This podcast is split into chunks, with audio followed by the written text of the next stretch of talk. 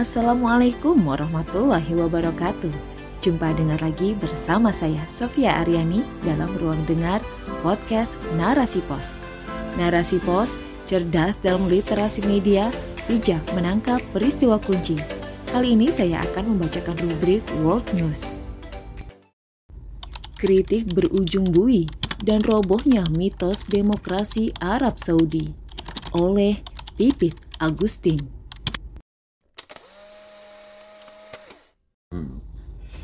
Hukuman berat harus diterima Sehab dan Kohtani. Dua wanita Arab Saudi itu dijatuhi hukuman bui terkait aktivitas kritik yang mereka unggah di media sosial. Memang, kondisi penindakan terhadap para aktivis hak asasi manusia atau HAM yang mengkritik pemerintah tengah marak di Arab Saudi. Para aktivis banyak dijatuhi hukuman bui dan larangan perjalanan. Hukuman itu dijatuhkan kurang dari sebulan usai kunjungan Presiden Amerika Serikat Joe Biden ke Arab Saudi yang juga menyinggung soal HAM di negara itu pada Juli lalu.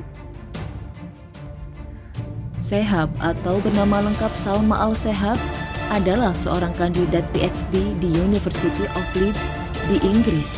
Ia ditahan pada Januari 2021 saat pulang ke Arab Saudi untuk berlibur dari studinya. Pengadilan Arab Saudi menilai Sehab bersalah karena dia membagikan ulang cuitan atau retweet milik aktivis Saudi yang berada di pengasingan. Cuitan tersebut berisi seruan pembebasan tahanan politik di kerajaan. Selain itu, Sehab juga membagikan unggahan yang mendukung hak perempuan di Arab Saudi untuk mengemudi. The Washington Post melaporkan Jaksa dalam banding untuk kasus Sehab menuntut hukuman yang lebih berat di bawah Undang-Undang Kejahatan Dunia Maya dan Anti Terorisme Saudi sebagaimana dikutip liputan 6.com 18 September 2022.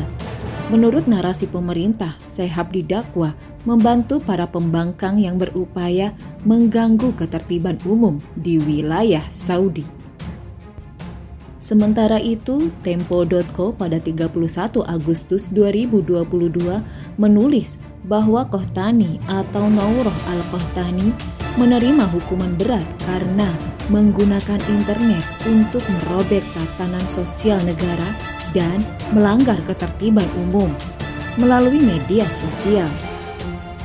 Hal ini diungkapkan Democracy for the Arab World Now atau DAO seperti dilansir NDTV Rabu 31 Agustus 2022.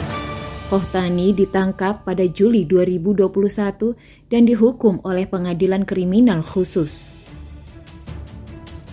Kisah tragis dua wanita Arab di atas mungkin hanya sepenggal dari seluruh kisah yang ada terkait aktivitas kritik mengkritik pemerintah yang terjadi di Arab Saudi.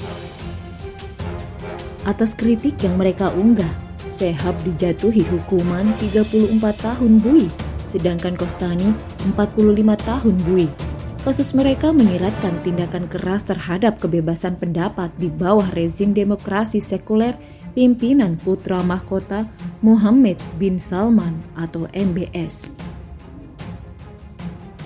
Di tengah spirit revolusi yang menggebu-gebu, Arab Saudi justru kian diktator dan jauh dari cita-cita demokrasi. Hal ini tidaklah mengherankan.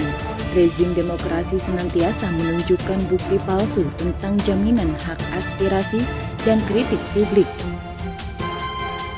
Misi putra mahkota MBS yang ingin menjadikan Arab Saudi dan negara-negara teluk seperti Eropa perlahan menemukan kebuntuan dan hipokrisi demokrasi itu sendiri.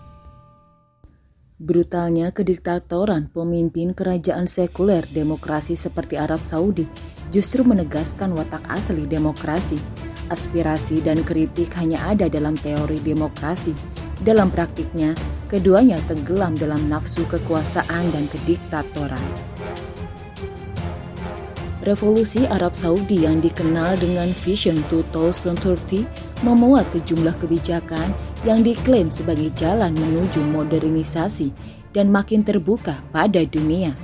Tak ayal kebijakan putra mahkota MBS ini pun mendapat aplaus dari komunitas global.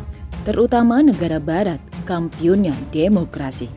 Namun, senyatanya demokrasi ala Saudi tak jauh berbeda dengan barat. Implementasinya yang payah justru memicu lonjakan kritik dari warganya sendiri dan dari komunitas dunia. Peradaban baru yang demokratis dan konservatif sebagaimana dicita-citakan MBS dibentuk melalui proses liberalisasi. Misalnya, dibebaskannya wanita keluar rumah tanpa mahram atau wanita boleh menyetir mobil sendiri. Selain itu, pantai di dekat Jeddah kini dibuka untuk perempuan tanpa menutup aurat sempurna, hanya bikini. Ditambah lagi digelarnya Riyadh Season 2021 yang menyuguhkan parade dan konser musik rapper internasional Pitbull di kota Riyadh. Dan masih banyak event serupa lainnya yang hakikatnya jauh dari nilai-nilai Islam yang menjadi platform Arab Saudi selama ini. Kondisi ini telah disampaikan oleh Nabi Shallallahu Alaihi Wasallam dalam sabda beliau Shallallahu Alaihi Wasallam. Sungguh kalian akan mengikuti jalan-jalan yang ditempuh oleh umat sebelum kalian, sejengkal demi sejengkal, sehasta demi sehasta, sampai-sampai andaikan mereka memasuki lubang dap, niscaya kalian akan mengikutinya. Para sahabat bertanya, apakah Yahudi dan Nasrani wahai Rasul? Rasul menjawab, siapa lagi kalau bukan mereka? Hadis riwayat Muslim nomor 2669 upaya modernisasi Arab Saudi dalam bingkai demokrasi lebih bermakna liberalisasi.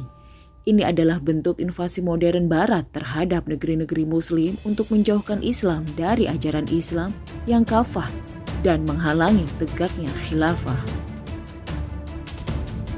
Sehab dan Kohtani harus menjadi pelajaran bagi negeri-negeri Muslim bahwa invasi pemikiran sekuler liberal demokrasi telah merangsek ke negeri-negeri Muslim dan menggerogoti kekuatan Islam politik.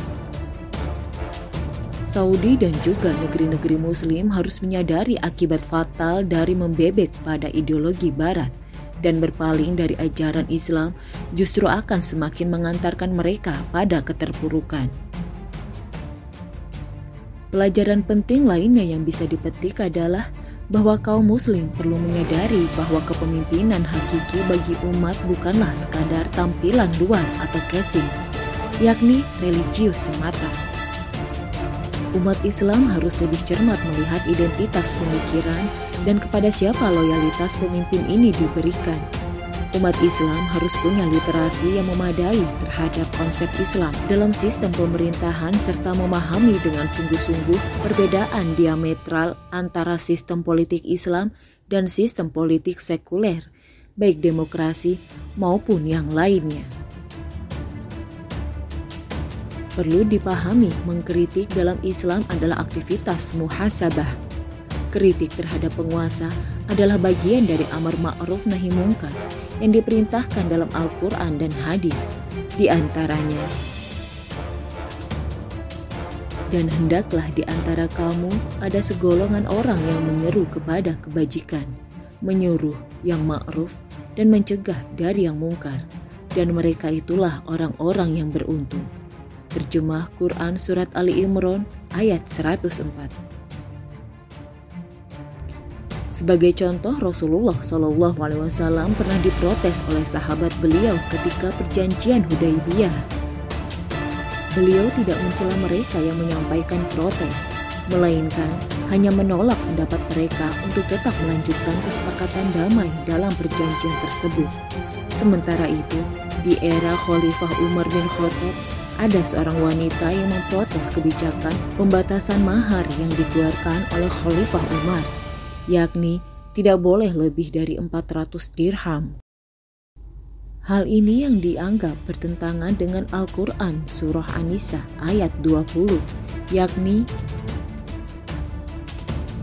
Dan jika kamu ingin mengganti istrimu dengan istri yang lain, sedang kamu telah memberikan kepada seorang di antara mereka harta yang banyak, maka janganlah kamu mengambil kembali sedikit pun darinya Apakah kamu akan mengambilnya kembali dengan jalan tuduhan yang dusta dan dengan menanggung dosa yang nyata?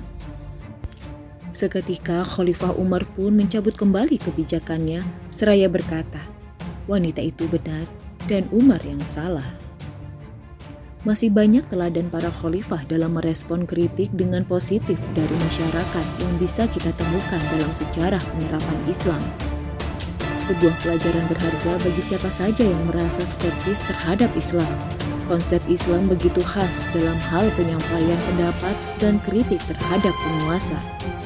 Pendapat dan kritik dalam Islam bukan berdasarkan kekuatan akal semata, melainkan kekuatan dalil, semata agar keputusan yang diambil tetap on the track, yakni menempatkan kesejahteraan umat sebagai prioritas tertinggi dan beroleh ridho ilahi. Sungguh, sebuah kondisi yang diametral dengan sistem kapitalisme sekuler. Dunia saat ini di bawah kepemimpinan pongah kapitalisme sekuler tidak mampu mewujudkan aspirasi mayoritas rakyat dalam bingkai politik demokrasi. Oleh karenanya, masa depan yang lebih baik bagi umat Islam Arab Saudi dan umat Islam di belahan dunia lainnya bisa terwujud bukan dengan cara mengeliminasi nilai-nilai Islam dan mengambil demokrasi hanya karena agar diterima komunitas global, terutama Barat. Umat Islam justru harus semakin mematuhi keyakinan Islam dan mendakwahkannya dalam forum diskusi yang ilmiah dan berbobot tentang syariat Islam kafah di tengah masyarakat. Islam adalah alternatif tunggal dalam rangka mewujudkan firman Allah Subhanahu wa taala dalam surah Al-Anbiya ayat 107. Dan tiadalah kami mengutus kamu Muhammad melainkan untuk menjadi rahmat bagi semesta alam.